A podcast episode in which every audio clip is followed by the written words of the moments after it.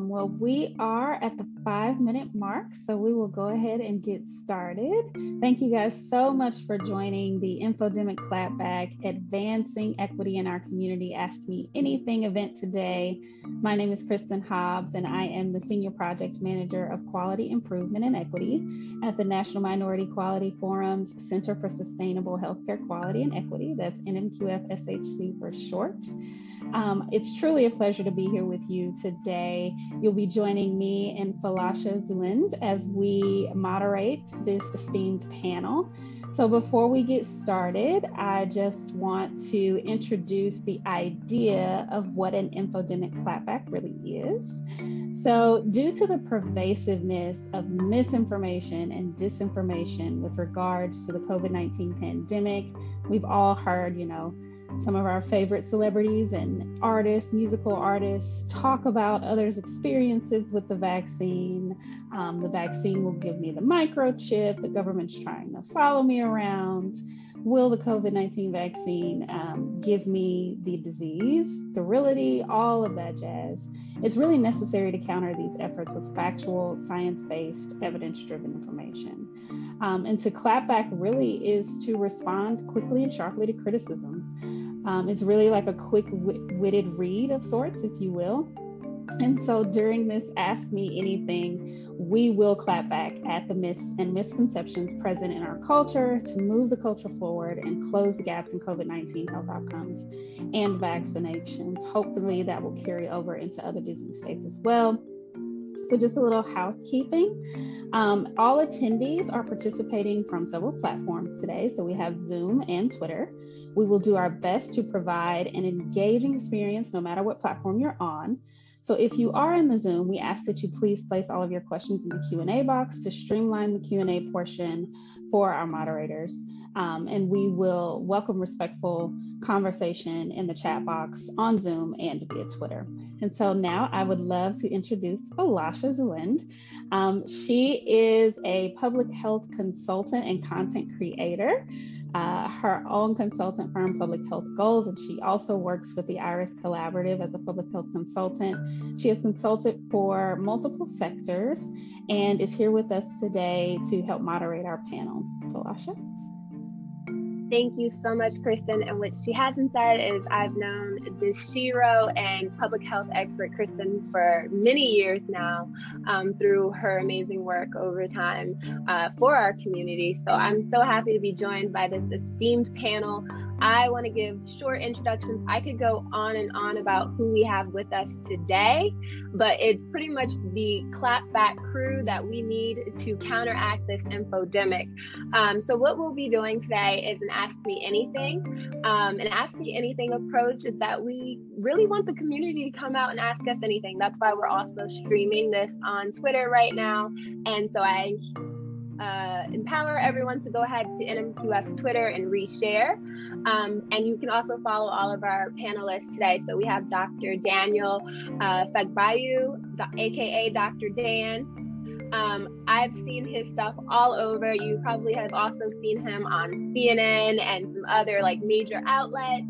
Um, I, I read his bio and I was like, what doesn't he do? And it almost sounds like um, what are those superhero action films where the person's a doctor and a war veteran? Well, he really is a veteran that has served the country. Um, he's also been on the front lines working in National Biodefense Science Board and working um, as a major uh, under General David Petraeus um, as part of the Obama administration and has so much to bring to this conversation from that um, viewpoint. So thank you so much, Dr. Dan, for being here with us today. We have Dr. Stephen Thomas, and we're just uh, I, I, love Dr. Thomas's work. Anyone from Maryland and around the nation who has really taken a keen look at um, public health, you're very familiar with his work in community health and um, giving our community where we need to be. I know Victoria was already talking to me hours ago before we prepared for this about reaching people where they are and how we get in those communities and who we do it with, right? Um, it's all about that representation and um, what they say all kinfolk uh, ain't friend folk. How it go? Kristen, you're from Texas. You know better than me. What is it? all kinfolk ain't skin folk, but these are our yeah. skin folk here. Yeah. I think it's the other way around. Uh, all skin folk ain't kin folk. so it's like you got to know who your people are. And Dr. Thomas is about the community, about bringing it to us in a way that um, is innovative, uh, research based, because a lot of times we're walked out of those conversations without that research arm um, and really in a way that's making a difference. So I really look forward to hearing about these innovative approaches to community health and getting us uh, that level of research as well to make that impact. And then we have also Nurse Victoria. Baptiste, who I also have the pleasure of working with um, for a, a, very, it feels like a long time, but very closely over the last couple of weeks as she did her HeLa 100 World Tour. Literally just getting off of a jet from Geneva, where she got to spoke, speak at the World Health Organization as they honored her great grandmother, Henrietta Lacks, and all the work that the family is doing um, under recognition and to bring access to the world, not just to um, the United States or to our communities that we identify as, but to the entire Black diaspora, to Brown people around the world, and what that looks like when it comes to access and innovation. So, that is my quick rundown of this amazing panel. Thank you all so much again for giving your time, effort, and um, insight really because we're about to ask a whole lot of questions i'm sure people are already submitting. We have some already pre-submitted and i know it's 5 p.m 6 p.m some places. Um, so i appreciate everyone for joining us as well and taking the time to um, hear why this is so important and the role you can take in this clapback if you will. So I wanted to turn some questions over to the panel just to get us started and to learn a little bit more about what I didn't cover in your bios that you may want to share and if you could tell us perhaps your favorite social media platform to use, maybe that'll help people know where they can follow you. So I will start with uh, Dr. Dan. If you would like to tell us a little bit about yourself and what's your favorite platform to use to get the word out. Sure. Um, can you hear me? Excellent. Um, yeah, my name is Dr. Dan. I'm an emergency physician by trade. I mean, you covered it well. Um, I'm a health communicator. I'm a military war veteran and a former Obama administration biodefense and public health appointee, among other things. Um, check my bio, and uh, you can find me on Twitter, um, on IG, and on LinkedIn. Uh, uh, go to at Doc Dan, D O C D A N MD, and um, you can follow some of my work there and see my thoughts and trains of thoughts. I don't always agree with everyone or society, uh, but they usually um, are on point, hopefully, um, or at least add some value for you. Um, and that's uh, being very truth and transparent as I can be. So thank you for having me. Thank you so much. Let's keep it going. Dr. Thomas, you want to tell us a bit about yourself and your favorite platform? You did tell us you're on Twitter, so I don't know if that's your favorite platform. Well, you know, first of all, what an honor to be here tonight. And I need some followers. So I'm on all the platforms, but I don't have anybody following me. So if you're out there, please look up at UMD Health Equity. And one of the things I do every morning as I'm going through the newspapers, let me, let me tell you how old I am. I'm so old, I actually read a newspaper. I actually have a paper I turn and it delivered to my house. As I'm reading it, I'm pulling out stories that I then post in my social media feed. Um, but none of them have gone viral yet. I'm trying to figure out how how can stupid stuff go viral and the good stuff that can save your life is looking for followers.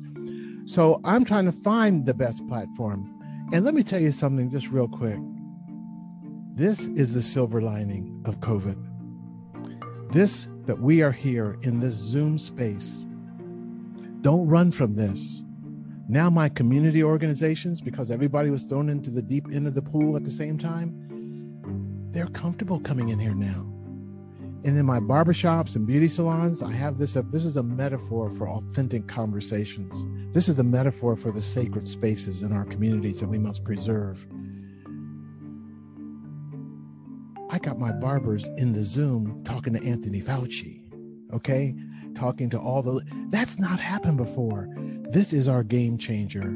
We need to keep it going and not let the, oh, we're back to so called normal put us back in our corners. It's time to unleash this technology in the interest of saving Black lives. So I like Twitter, Facebook, Instagram, Reddit, and trying to keep up with all that ain't easy. exactly. And then Dr. D- then I met Dr. Dan. I'm seeing him here for the first time, but I first met his voice on Clubhouse. And here we are on Clubhouse, just hearing voices. And Dr. Dan comes on, and they call me Dr. T. And that's how I know this brother. And then Kristen brings us together in Zoom. Amazing. I can't wait to get Dr. Dan. I can't wait to get Dr. Dan here in Maryland come to the barbershops. I've already told him no self-respecting black barber would ever say I get you out in 15 minutes. And Dr. Dan, it don't matter how much hair you have. You, you, going to be hanging out. You're going to be hanging out, getting caught up. And as we're going, we're going to be talking about HeLa. We're going to be talking about the legacy of Henrietta Lacks. We're going to talk about the U.S. Public Health Service syphilis study done at Tuskegee, putting that in context. They kept those men from being treated. Now we need to do everything to make sure our people are treated. So, this is a wonderful time in the midst of a pandemic. It's a time for transformation. I couldn't have said it better. I am I'm here for it. Victoria, were you ready? You ready? I'm ready. yourself, please. Um, he's a tough act to follow. Um, I'm Victoria Baptiste. I am um, the great granddaughter of Henrietta Lacks. I am also um, a nephrology nurse. I'm a charge nurse at a dialysis unit. Um, I also am an advocate and advisor at HeLa100.org, which is one of the ways that um, one of my favorite platform, so to speak, for the internet, along with Celebrate HeLa on Twitter. And I like Twitter best, uh, since we're asking which one we like best, only because they seem to be the most stable most recently. Everybody else is crashing. Facebook, uh, Instagram, WhatsApp, everybody else is crashing, and Twitter is standing strong. So uh, um, right now, they're my my top tier. Um, even though I am still trying to stay with the, the young kids on all these different platforms, the TikToks and all that. I have an 18 and 21 year old, so they're trying to keep me with the times, so to speak. But it's a lot going on in those platforms. So I'll stick with uh, Twitter right now and my HeLa100.org and try to, you know, I'll, I'll follow you, Dr. Thomas. So you're going to get a new follower today out of me because I like the message that you're sending. And I definitely want to keep apprised of what you're doing out there. Thank you so much. And what a legacy your family has left for us. Amazing. Thank you.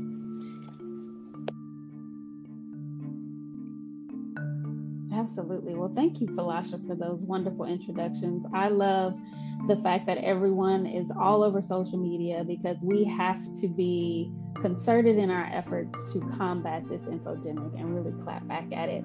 So, before we get started with all of our questions, I want to reiterate to those of you who have joined this is an Ask Me Anything. So please, please be thinking about all the questions you want to ask the panelists, Dr. Thomas, Victoria, Dr. Dan, Falasha, and I will be reading them. We have some pre submitted questions, and this is all about combating misinformation and disinformation. We are encouraging all the panelists to be as honest as possible. Um, so this is a safe space. So, uh, if you don't mind, I'll start first. Um, so, first pre submitted question How do I get my peers to listen to my advice on getting the vaccine when I'm not a scientist or a medical professional or a public health professional? Dr. Thomas, you want to take that one? Or you want to start? Well, you, you know, that's one of the things that comes up in the barbershop. And our barbers are not microbiologists and people come in, you know, early on with uh, concerns about will that mRNA vaccine change my DNA? And those are technical questions. And um, and so one of the things that we've done is number one, put our barbers and stylists through formal training. We call it rapid response training for COVID mitigation, so that they know their lane. Their lane is the trust that they give when people sit in that chair and and then we um, brought in journalists to help them use their phones to literally start doing man and woman in the chair interviews. So rather than giving answers, we ask questions, just like we're doing here tonight. Ask me anything. And so we had them sit in the chair, and the journalists helped them use their cameras. And we got the whole series of man and woman in the chair uh, uh, uh, comments on flu vaccine, on COVID. And as crazy as the question might be, we take it and we treat them with dignity and respect. Then we do Zoom town halls with the Dr. Fauci's of the world and Dr. Osterholms and our Black uh, scientists like Dr. Dan and say, listen to what we heard in the barbershop. Now respond. And we do it in a Zoom town hall like this that's recorded and then it can be reposted in social media so that Pookie's Facebook post about chips is right there with Dr. Dan's reply to the chip question from the barber chair. so I think that uh, the barbers have taught us because these are their clients. They've been their clients for years. And one barber says to me, he says, Here's my, I, I say to them, if taking the vaccine is plan A, that's what the world's trying to do, and you don't want to take the vaccine, what's your plan B? And he says, At that point, they go silent. They don't have an answer, but he looks in their eye and he knows he's planted a seed. Two weeks go by. Jimmy comes back. Uh, Mike, where where can I get a test? Mike, where can I get vaccinated? You just plant the seeds because you nobody wants to be called stupid. Nobody wants to think their idea is ignorant. And yes, we have been abused there's a legitimate reason people are distrustful, and I don't think we should disarm them. But we should provide them with the information they need and believe at the end of the day, when people have the information they need and the knowledge they need, they will naturally gravitate towards saving their own lives. But they need to know that we're in the crosshairs of this pandemic. 700,000 people dead.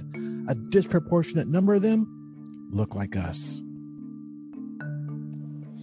Um, and just to piggyback onto that, um, as a friend, we already know what our where our responsibilities lies because you're asking your responsibility as a friend trying to get that information to, to your peers. We already know how how that those conversations go with our friends. You're going to give them the information that they need to hear, not what they want to hear. Just like when they call you about relationship advice, you know you're going to tell them all the things they need to hear but you know that at the end of the day they're still going to do what they want to do with that information. So we're going to do the same thing with the covid-19 information. You're going to give your peer or your friend the information that you know that they need to hear. You're giving them the tools you're giving them the information. You can also tell them where your sites your your sources were that you got this information from right once you give them that information you give them the tools then you got to release them to do whatever they like with it but unburden yourself with that responsibility because you've already did what you were supposed to do you gave them the information you gave them the tools and now it's up to them to take that next step of ownership to wanting to be a partner in their own care Dr. Dan, were you going to add to that? Yeah, I think um, uh, both perspectives well said. Um, I think it's important. One, I always say this: it is important to know your why. So, or your why not, actually. So, when you understand that, you can be your authentic self and explain, just as was said, your resources, where you got the information from, and all those things. You don't have to know everything. But I think you being your authentic self, show up for your family, show up for your friend, your relative. And I like the unburden yourself comment that you made. Just share your information, but share it in an authentic way. This is where I got the information. This is what my concern is. This is why I took it. Did you take it because you were worried about your grandparents that had a weakened immune system, or because they were elderly, or because you live with somebody who has a situation that would put them at extreme risk? or just because you want to play your role in being part of that legacy in society. Whatever your reason is, you know your why and be authentic. This is why I took it for all these reasons and whatever, and you've considered X, Y, Z. And I think that's fair enough. And let people make their own decision. If you have sources of information, share with them. Uh, just make sure it's accurate and where you got it from. We don't want to spread misinformation, right, or disinformation. So I'm done. Such a good point, Dr. Dan. It actually took us to the next pre submitted question and it almost answered it. So, Dr. Thomas, you said two really important things that I always get on about, which is one, why is my content not going viral when other stuff does? And I always say nothing goes viral by mistake. False information, you know, the gossip, the lowdown, all of that travels 70% faster. It's seven times more likely to be shared. So anything that automatically resonates with you and you're like, I knew it all along, it's probably not true. if it gives you a visceral reaction, it very well might not be true. And then you said misinformation and disinformation, right? So when we're thinking of that, I always tell people all of us have been victims of fake news, misinformation, disinformation. And my favorite example are those breakup videos. Like it's like, I broke up with my boyfriend, or it went wrong, like the clickbait ones where you click it and then the story goes crazy, or it's like this long, Facebook does these whole productions now and they get millions of views, but they it's it's not real. They're all actors or out of work actors or people bored, and but you it still gets a lot of watches. But it's because stuff does not go viral by mistake. These are people who know what they're doing. They have optimized content. They're putting it out in a way that they know it's going to get viewership. So those were my two like big flags where we're talking about this, and it brings me to the question that was submitted um, what happens when you find yourself in this echo chamber of misinformation and disinformation and you can no longer figure out what is true right because as you said you referenced the mrna thing like those things sound really scientific and factual um, and i've heard people explain it and it's like okay that i mean maybe there's a world that exists. I mean, we're currently living in a world where, you know, Henrietta Lacks's story exists and Tuskegee has happened. So, where do we find ourselves when these echo chambers exist? That we, how do we break these chains? Do you have any tips on how to then find these trusted resources and not be in um, these these smaller subsets of social media and what's happening in our spaces? Dr. Thomas, you're already unmuted, so I'll throw it to you if you are already ready. well, you know, you know, you're absolutely right, and this is part of the game changer. There's always been an anti-vaccine contingent out there. And talking with the experts who've worked in this space for 30, 40 years, they've never seen this kind of activation. You know why? They got money. And they've never seen them have control or, or we'll say synergy with an entire television broadcast network that every day is telling our people not to be vaccinated. Even though those commentators on you know what FOX channel I'm talking about, by they have to be vaccinated to go into the studio. So the hypocrisy of it that we would have elected officials pass laws that say you can't put a mask on.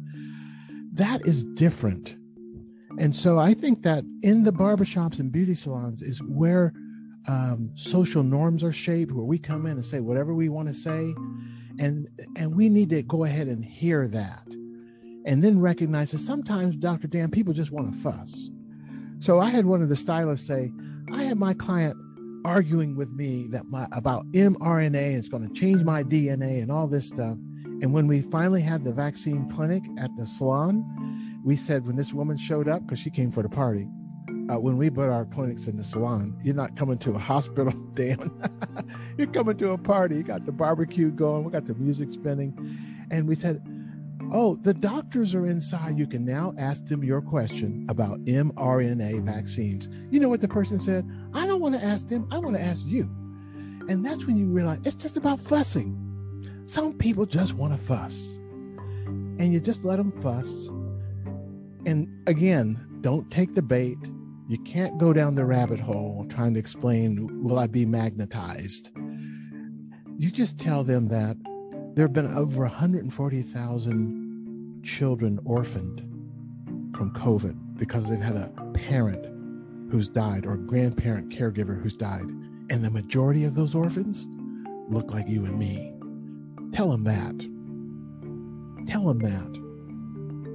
And maybe at some point, you don't want it to get to this point that their motivation becomes because somebody they know, a loved one, died. And now finally they want to get vaccinated. You should hear what they say when they end up in the hospital. And Dan may know this because these hospital um, professionals have gone from hero to villain overnight. These unvaccinated folks showing up with COVID, and now they want to fight Dr. Dan when they get in the hospital. They want to demand uh, horse medicine, and they want to fight the health professionals. There's something fundamentally wrong that we need to let our people know this is our chance to take charge of our own health. And I got Victoria Black folks saying, well, I'm going to eat better and I'm going to lose weight. I'm going to get my immune system up. I said, I've been talking to you about that, Jimmy, for the past three years. You ain't done none of that. but if I'm going to meet him where he is, now I give him that health promotion disease. Now I give him his his uh, his tracker, you know, his pedometer. Now I give him his uh, Black Barbers Cookbook. I made that up, but hey, that's a good idea. Black Barbers Who Cook. so now I think we can help them get on the right track. It's not about vitamins and homeopathy. We don't have to argue about that. But throughout the history of humanity, it has been vaccines that has saved the world. Vaccines are a savior in terms of a medical intervention. It prevents something from happening to you. A lot of the other things are treatments after you have the disease. The fact that we can we can prevent cancer, we can prevent cervical cancer, Dr. Dan, right? We got ladies Absolutely. Here. Absolutely. But, but the HPV vaccine, the uptake is not where it should be. We got work to do. We and now we have the attention. We have the attention of our community. Mm-hmm.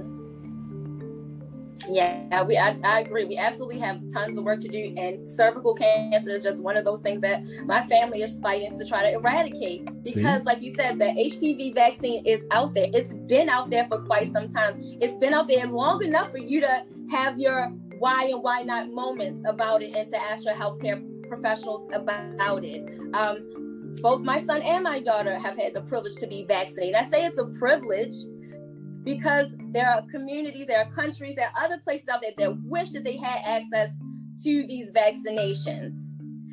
And they don't even have the option to say yes or no. To be able to say yes or no to a medical treatment is a privilege that we take that we don't take seriously enough over here because we've always had had that advantage. Um, but in respect for COVID nineteen, um, a lot of the information to, to know that you're getting the right information. I mean, we do have, you know, departments of health, and, you know, you can go onto their websites. You can go to any hospital's website right now, and they have a whole section on just COVID 19 um, myths and truths about the disease because they've already been asked all these quest- different questions by the community. Um, so there are other resources out there. Your healthcare professionals that you've been seeing, hopefully following up with for years, that you built a rela- relationship and repertoire with.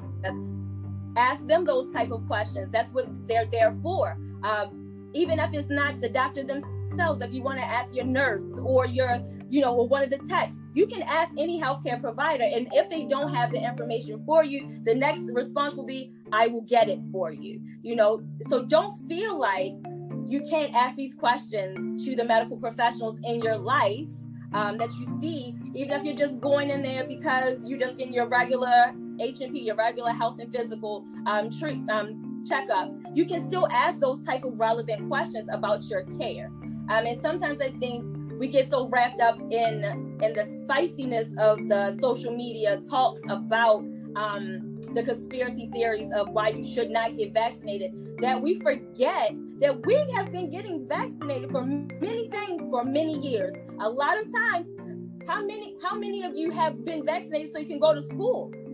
In the state of Maryland, there is a list of vaccinations you must have for your child to be able to come into these buildings. That's right. right.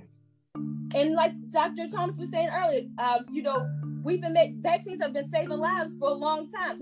Flu. Let's talk about the flu, the most widely one that is mandatory already, right?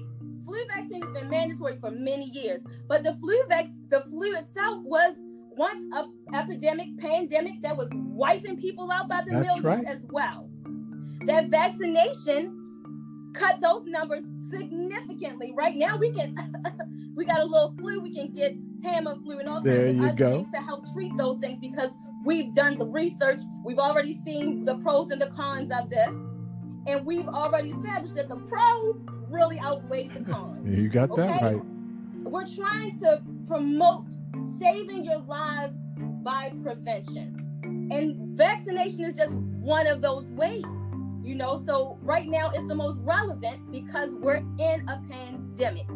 One that we can be, the numbers should be so significantly lower than they are at this point in time. We should have way more people vaccinated. Um, and people are saying some of the excuses I hear is because, oh, I have pre existing illnesses. Well, that would make you more of a candidate. You should be Right. the top of the list because you cannot afford That's to right. get COVID 19 sick because your body is not strong enough to fight it. And it might not just be the virus itself. You might, if you already have, like I have patients, dialysis patients, your kidneys already, you're all, they already don't work, right? So one of your body's natural filtration systems have already failed you. So now you're already dependent on a machine to you know filtrate all those toxins and extra fluid out of your body every day. You don't see how you're already at a disadvantage that if COVID 19 came knocking at your body, how you would be able to um, fight off that disease process. We're not saying that the vaccination is 100% foolproof. We would never make a blanket, blanket statement like that because it's simply not true. But what we're saying is give yourself a fighting chance to get over COVID 19 if you were able, or if you were to contract it. I got COVID 19 and I was fully vaccinated, right? That's me being totally transparent. I'm transparent like this with my patients. But I will tell you that I felt like I had a sinus infection. That was it. I did not have all of the cold sweats and chills, the body aches, the um, low oxygen saturations that a lot of patients get from. Mm. It gave my body a fighting chance yep. Mhm. you know, to Yep. get through the disease. And I didn't have to be hospitalized. And I didn't ever feel like I was in a situation that EMT was going to need to be on the way. Mhm. But if you don't even Amen. give your immune system that fighting chance, that building block to build off of to help fight against the disease, then what are we even talking about? Mhm. Right.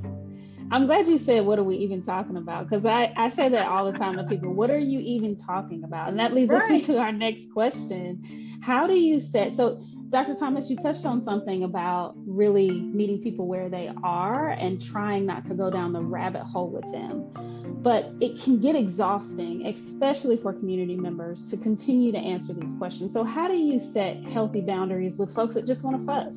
Who aren't vaccinated, but they just want to fuss about all the conspiracy theories every time they see you. I want to uh, ask this question of Dr. Dan first, and uh, then we'll go to you, Dr. Thomas. Sure.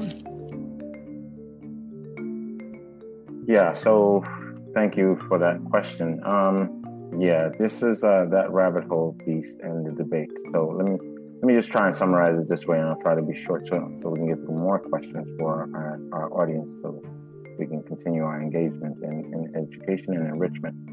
Um, it's important to understand that with anything, any type of trauma, so we've all been through a psychological trauma, psychological trauma, and um, uh, health-related trauma as it relates to the U.S. government, as it relates to the medical system, literally in terms of um, distress and seeds that have been sown. Maltreatment is what I would say. Um, that way, so that it, the burden is not actually on Black and Brown folks um, and Native Americans and others. Uh, the onus is on the U.S. government and the healthcare system to own that. Um, and once that is owned, then we can start to deconstruct some of these assumptions and also these myths and psychological trauma. What does trauma do? So, certain trauma triggers a fight or flight response. It gets into our brain, a specific portion of our brain, the amygdala, as it's called. I'm doing a quick little thing because I think it's important for us to know how these whole conspiracy theories work and how these seeds are sown. Because once it messes with your amygdala, which is a part where you fire, fight or flight, it's like, okay, this is why we like toxicity. This is why we like drama shows, housewives or whatever. And no shade to them, but the point is, where there's drama, people are going there. Toxic rooms and in any of your social media, anything that's basically you see somebody fighting on the street, hey, everybody's kind of glued to it. You see an accident crash, all those things attract us, right? So in that attraction, then if we see something that's eliciting a certain type of visceral response, meaning your body's reacting to it or your brain or you're thinking about it, you kind of get involved with it. But that amygdala, that part of the brain, once it's messed with to that point, it can cause an inaction or an inappropriate reaction because it has to go to what we call your prefrontal cortex. Here, where you have to plan and prepare to respond. How do you respond to that? So the vaccine elicits that kind of emotional reaction. So those who are anti vaxxers or even those who just sow the seed of disinformation or misinformation basically play on that. So they use the story of Tuskegee. They use other stories of what the US government has done to us. And they use these stories of how the medical system has failed us. And basically press on that button and then give you some little sprinkles of truth mixed with a whole bunch of lies, like a pasta spaghetti, think of that. And then the little cheese that they sprinkle on top is literally the truth. This is what happens. And then they give you that and serve it to you on a platter and you eat it. Um, and the more you eat it, the more you get fed. Those are the algorithms on those social media platforms. You keep looking for it. Oh, so you like this? We got something else for you that you're really to like. So they feed you all that stuff and you keep um, imbibing in that and you, eat that, you, you put it in, and that's what you share. So it's what you put into your body is what you get out in a sense. And that's where it is. So how do we actually address those? Certain times there's some battles you're not going to win. And once you know that rabbit hole that they're coming for a fight, as Dr. Thomas mentioned. That's not the that's not my audience. I'm working with the people who are trying to make a decision and provide them with accurate, timely information as evidence-based as I know and given my story. Let them share their story. And if it resonates with them, they've spoken with their doctor, so be it. There's some people you will not be able to save. And once you understand that, you won't fall into the why aren't they listening to me? Or why aren't you? But you do try, and we have to also give each other grace. I'm done.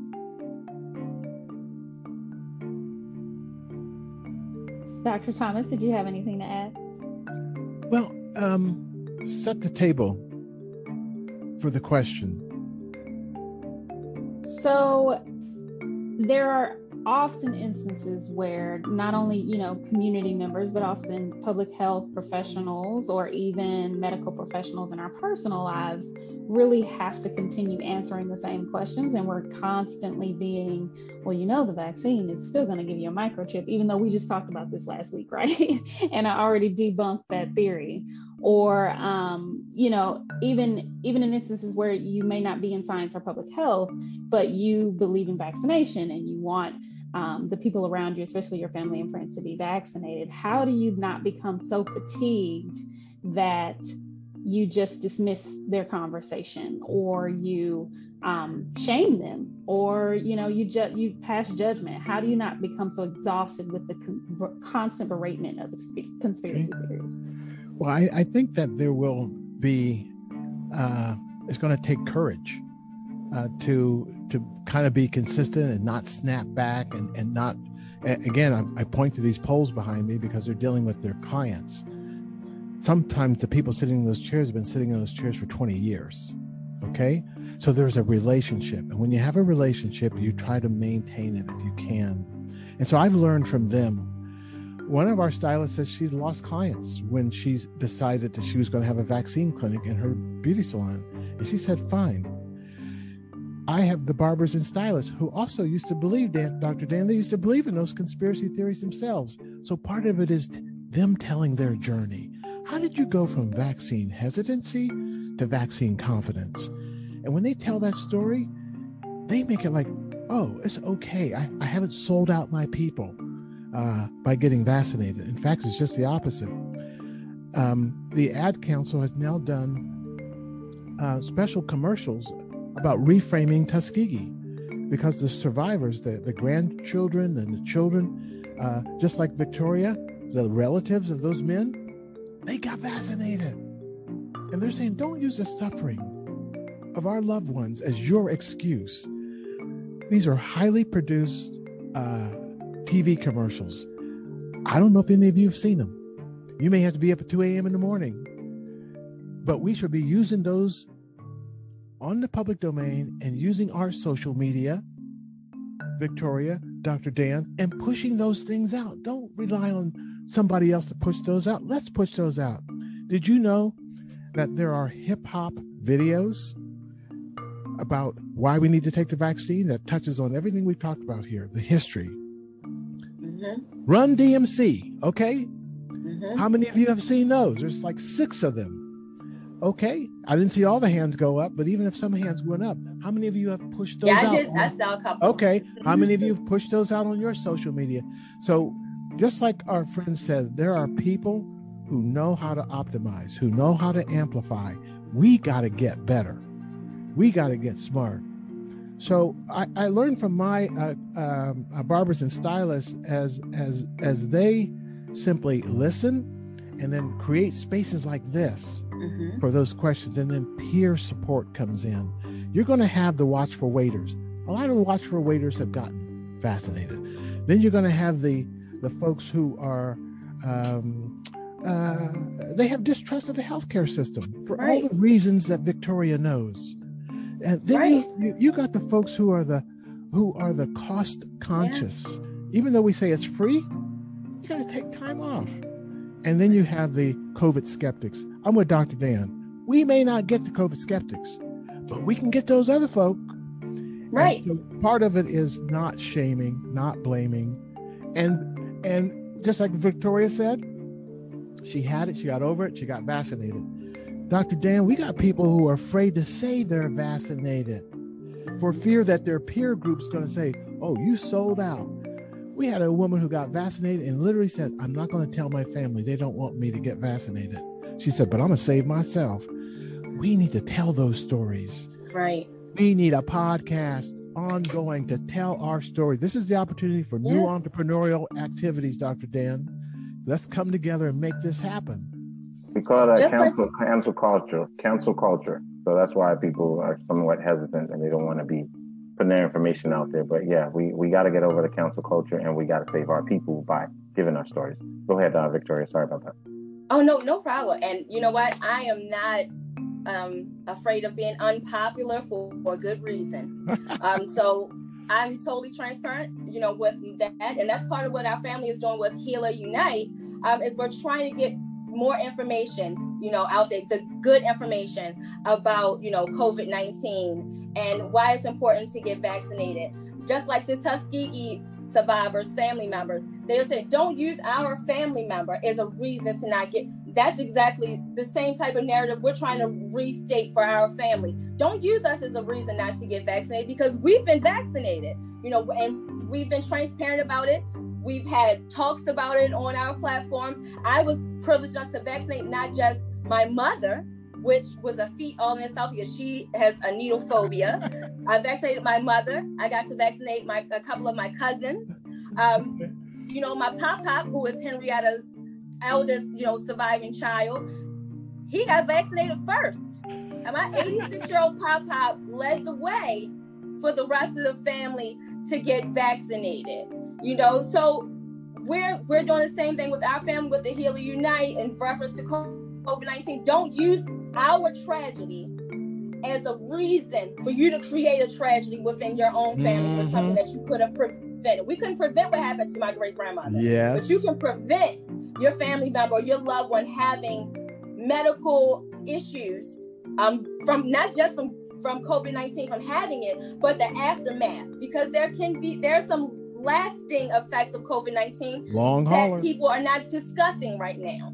Yeah. Um, and you know, people uh, think that they can get, you know, I, I saw a question about monoclonal um, antibodies, like they'll get that instead of getting the vaccination. Well, newsflash, there is a whole thing that you have to be um, accounted for before you can get those mono, monoclonal um, antibodies. I got the, the treatment, I got that infusion when I was diagnosed with COVID 19. You have to first, for me, this is what they, the doctor said to me, because um, I don't want to spread misinformation. The physician that I saw is the it was the criteria was I had to be already fully vaccinated to be to meet the criteria for that infusion therapy. Um, I had to also be within five days of the onset of my COVID 19 symptoms. Because after the fifth day, it's like, okay, it's already doing what it's going to do. The monoclonal antibodies are not going to help you. Okay, so that is a misconception. So if people are thinking they're going to do that therapy versus getting vaccinated, that's that's not where you want to be. Okay, so if we could just prevent you from having to do those type of therapies and introducing other um, interventions that aren't aren't necessary, and you're taking a space that somebody that actually needs those treatments, that that's what we want you to do. So get the information that is needed. I mean, if you don't trust the people that you're getting your COVID 19 vaccination information from, you can, there are things like EBSCOhost and other peer reviewed articles out there that you can, you know, get access to yourself and make that make that decision. But I want you to make that decision off of not some gaslighting um, type of, uh, of things that you saw on the internet versus you making it an educated decision because you've gotten the information and you said, for me, this is just not right for me at this time. But That's not right. because somebody told you that it was going to be some type of, you know, microchip placing. If they want, if the government wanted to track you, they already would be doing it. I promise you. The cell phones already, exactly. That's already. I love it. I, the cell phones. It. I always said, how many of us ate like free lunch? Did you ever get a free handout? I, you know, anything free. They already they know. do the little um, snacks in the grocery store. Here's a free chocolate. Like we just willy nilly grab that stuff. Now everyone's an expert. I love it. And you already asked, answered the last question, so I'll put it to the rest of the panel. But it brought me to a really good point when you talked about the experts in this space and sharing factual information. Our initial research before HeLa Unite showed an 86% negative sentiment. So online and offline, like Washington Post, New York Times, all the places that were running these early pieces telling our own community that this is why you don't want to do it. 86% right. of these um, articles were negative when mentioning COVID 19 in conjunction with Henrietta Lacks. So we were already surrounded by this information, and it wasn't necessarily misinformation or disinformation as we now know it. But if you're mm-hmm. told this is why you're scared so many times, this was even before the vaccine was fully available, you're going to be like, well, maybe that's why I should be scared. So it does do that, what you were saying, Dr. Dan, mm-hmm. to your brain of this reinforcement of your behavior. Um, so our last question, as Victoria already answered it, and I know we still have questions coming in, so I'm gonna try to get it out there. We can do AMAs all day. I promise you, they're always so fun.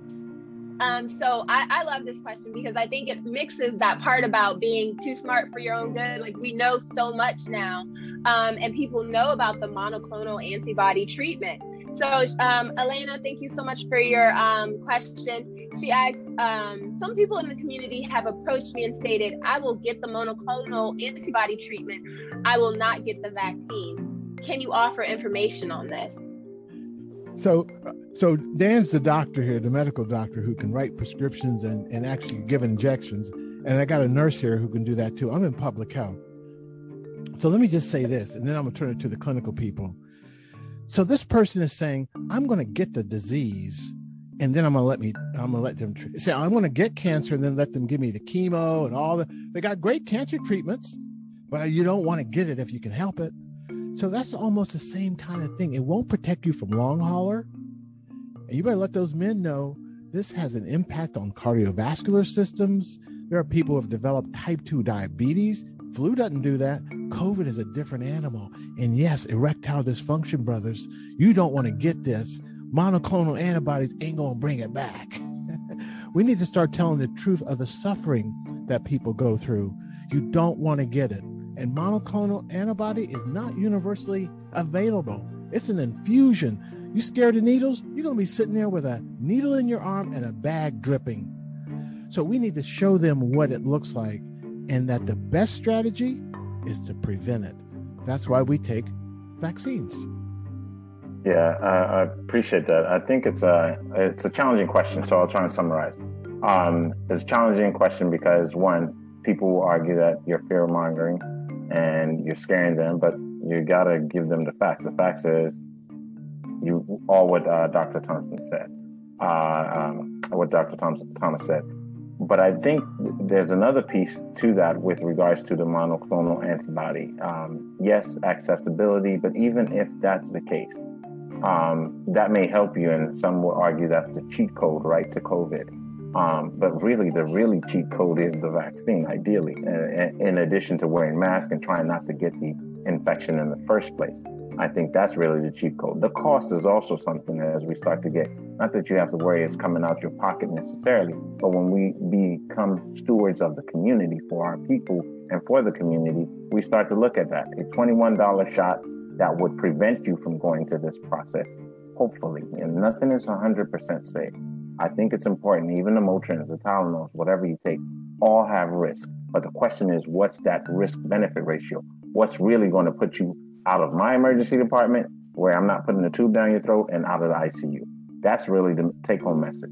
So, yes, you can get an infusion, but if you meet those criteria, one, two, you have to find the right area. There are locators. You can go on hhs.gov. I want people to know they have options, but I think they need to know those consequences also of you just getting that. That's not the bulletproof. Uh, nothing is bulletproof safe but they're better odds by getting the vaccine. And I think that's important for people to know. But they should know they have other options. There's some people who vaccine might just not be their thing. And this is where that grace comes in, where we say, okay, we hear you. Just make sure you're getting the right, accurate information. And I wanted to correct one thing also, or at least point it out. Not every doctor is a doctor. I had a, a topic on this. People got all sensitive and everything. But the point is that just because you get your resources from a doctor who's a nutritionist and says, take this plant, that's not going to protect you from COVID. Plants are good, herbs are good, take it all. Take all the stuff so you can build your immune response. But the only thing that's going to really prevent you, at least from that bad outcome that we've seen so far, is the vaccine. Take all the fruits, take all that stuff. That's all good stuff. I do it myself. Um, but in addition, I got the vaccine also. So I think that's an important message that people need to know. Yep. You know, Victoria, the monoclonal antibodies come from where? Donations. Somebody's donating that plasma. Yep. Yep, they are. But, I, am not getting paid for the plasma I'm donating. You with right. me? I'm doing right. that in the public good. But right. at some point, there's going to be a charge on that plasma. So now we're in the same dynamic as your as your as your relative. Yep. And now, and now I'm remembering how I know you. I know you. But it's different. But it's different from my relative because when you donate, you were asked. Right. She wasn't asked and she didn't donate. It was You're taken. right. So You're the, right. the procurement is big difference, but I get where you're going with it. Okay. Right. I definitely get where you're going. And just to piggyback on what Dr. Sand said about accessibility, I had to drive an hour from where I live to be able to get that. I met the criteria. That was the yep. first step. But yep. then I had to drive an hour to the nearest hospital that actually offered it. Yep. So that's already a barrier to care for most people to get even basic follow-up treatment is transportation. That's one of the biggest things you hear patients talk about is transportation. So do you have transportation to get you potentially an hour or two hours away to try to get an infusion that you possibly wouldn't have needed in the first place if you had just gotten vaccinated? you know, like we have to think about all of the extra minute little working parts that has to go along with that. It's easy for us to say, oh yeah, that exists and I can get it. Mm. So I won't have to do that until the time comes when you're in the you're already in crises. Yep. Right? You're already in the crises. So you're trying to think about survival and now you got to figure out how I'm going to get to the survival when you could have just went five minutes to the CVS or Walgreens or whatever at the corner and got your vaccination. Like, let's just put it in perspective. I'm not trying to shame you or bully you. I'm just giving you different perspectives to work off of while you're making these educated decisions as to putting you and your family members at risk for a life-threatening virus. She said, "Make it make sense." Make it make sense. That's right. I need him to make it make sense. I'm trying. You know, I don't want to blow the whistle on y'all, but we're hitting that hour mark. Dr. Thomas, I know you you ready with the answer. I Listen, told y'all we could do this all day. Yeah. Ahead, Dr. Thomas. We'll say this as a take home. I'm heading right from here to a, to the White House Zoom call that we have with barbers and stylists all over the United States. I want Kristen, I want all of our folks here in Hollywood Squares on one of our Thursdays to come to the White House Zoom and okay. talk to these barbers and stylists and let them know we can save ourselves. We've got mm-hmm. the expertise to save our own lives. Let's do it. Thank you so much. Thank you all for bringing such strong perspectives because it's it's like the for us by us our own community has the the tools the resources and we have the wherewithal and we need everyone to really share their platform make sure we're sharing factual information if we don't know we know somebody that might know we can refer them connect a friend tell a friend share it and it's all about that i want to share with you one resource that we're um, supporting is the covid forecast you can go to www.thecovidforecast.org and help with this infodemic clapback. Um, by going there, you can see how COVID 19 is impacting different communities. You can look by uh, vaccine percentages, you can check vaccine um, hesitancy, even by MSA, by state, by county, by zip code. It's really great resource and easy to share. So, those links are in the um, in the thing here. What is this? The chat. Um, and you can also join us tomorrow at 1 p.m. Eastern Standard Time for our Twitter chat. Twitter chats are really important in amplifying messages because it's so hard to get it out. But if we all say, "Hey, meet me at on Twitter at 1 p.m. so we can do this together," it's like showing up to the party together. You're never alone. You have someone to amen while you say it and support your comments like we did tonight. So thank you everyone for joining us on Twitter, for joining us here we got to the hour, but I'm going to turn it over to you, Kristen. Thank you so much for ha- um, co-moderating with me and having me here with this amazing panel. I appreciate it. Absolutely. I don't have anything else to add there. Just please join us tomorrow for the Twitter chat, and y'all have a fantastic, fantastic evening. Thank you.